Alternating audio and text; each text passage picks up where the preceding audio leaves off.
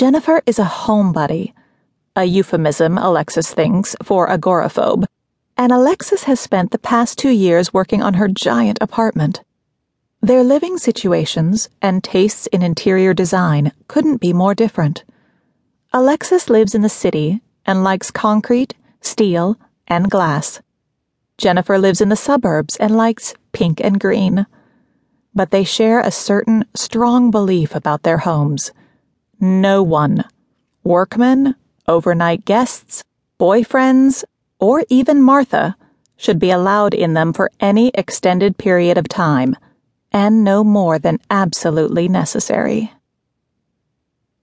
Hell is having workmen in your house, unless you're dating the hot contractor.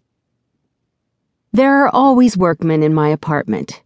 Workmen count on the fact that you're going to be so glad to see them go that you'll live with the mess they make and all of the bad, half assed work they leave you with. I just want everyone to get out.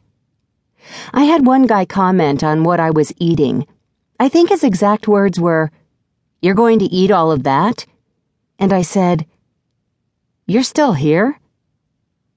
I've had workmen call for dates and leave me Halloween pumpkins.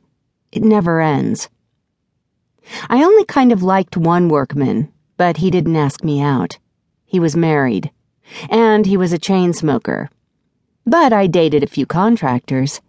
Contractors are totally hot because a contractor can make one phone call and get everything in your house fixed.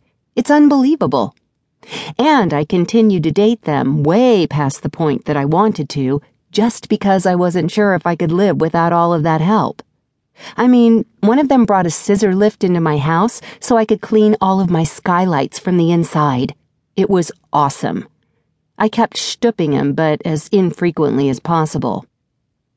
Unfortunately, there's no way around it. You have to deal with repairs and upkeep. Things used to be built so well that Americans got away with never having to take care of things, or they knew how to repair and maintain things themselves. But it's different now. Everything's built like crap. Keeping up with home repairs can be overwhelming and expensive. But let me tell you, keeping up with it is a hell of a lot cheaper than letting things go. Once you let things go, you're screwed. If you don't know what you're supposed to do to keep your house from falling apart or falling down, you can do something really geeky, like follow Martha Stewart's schedule for home maintenance. Or you can try to realize the satisfaction you'll get out of figuring out how to fix something yourself. I think people underestimate how fun it is to learn how to do something yourself and get something accomplished. You'll get a little rush that you did it. And if you don't know how to do it, get a contractor one without a plumber's crack. Although, it depends on the crack. Alexis. I didn't like sleepovers as a kid, and I don't like sleepovers now. The best gift you can give your host is a hotel reservation for yourself. It's great to hang out all day, but I don't want sleepover dates with grown ups. I didn't like them as a kid, and I don't like them now. I don't mean to be rude but get out of my house. It doesn't make you a bad person if you hate house guests. I'm a people person, but I don't want you in my space for too long.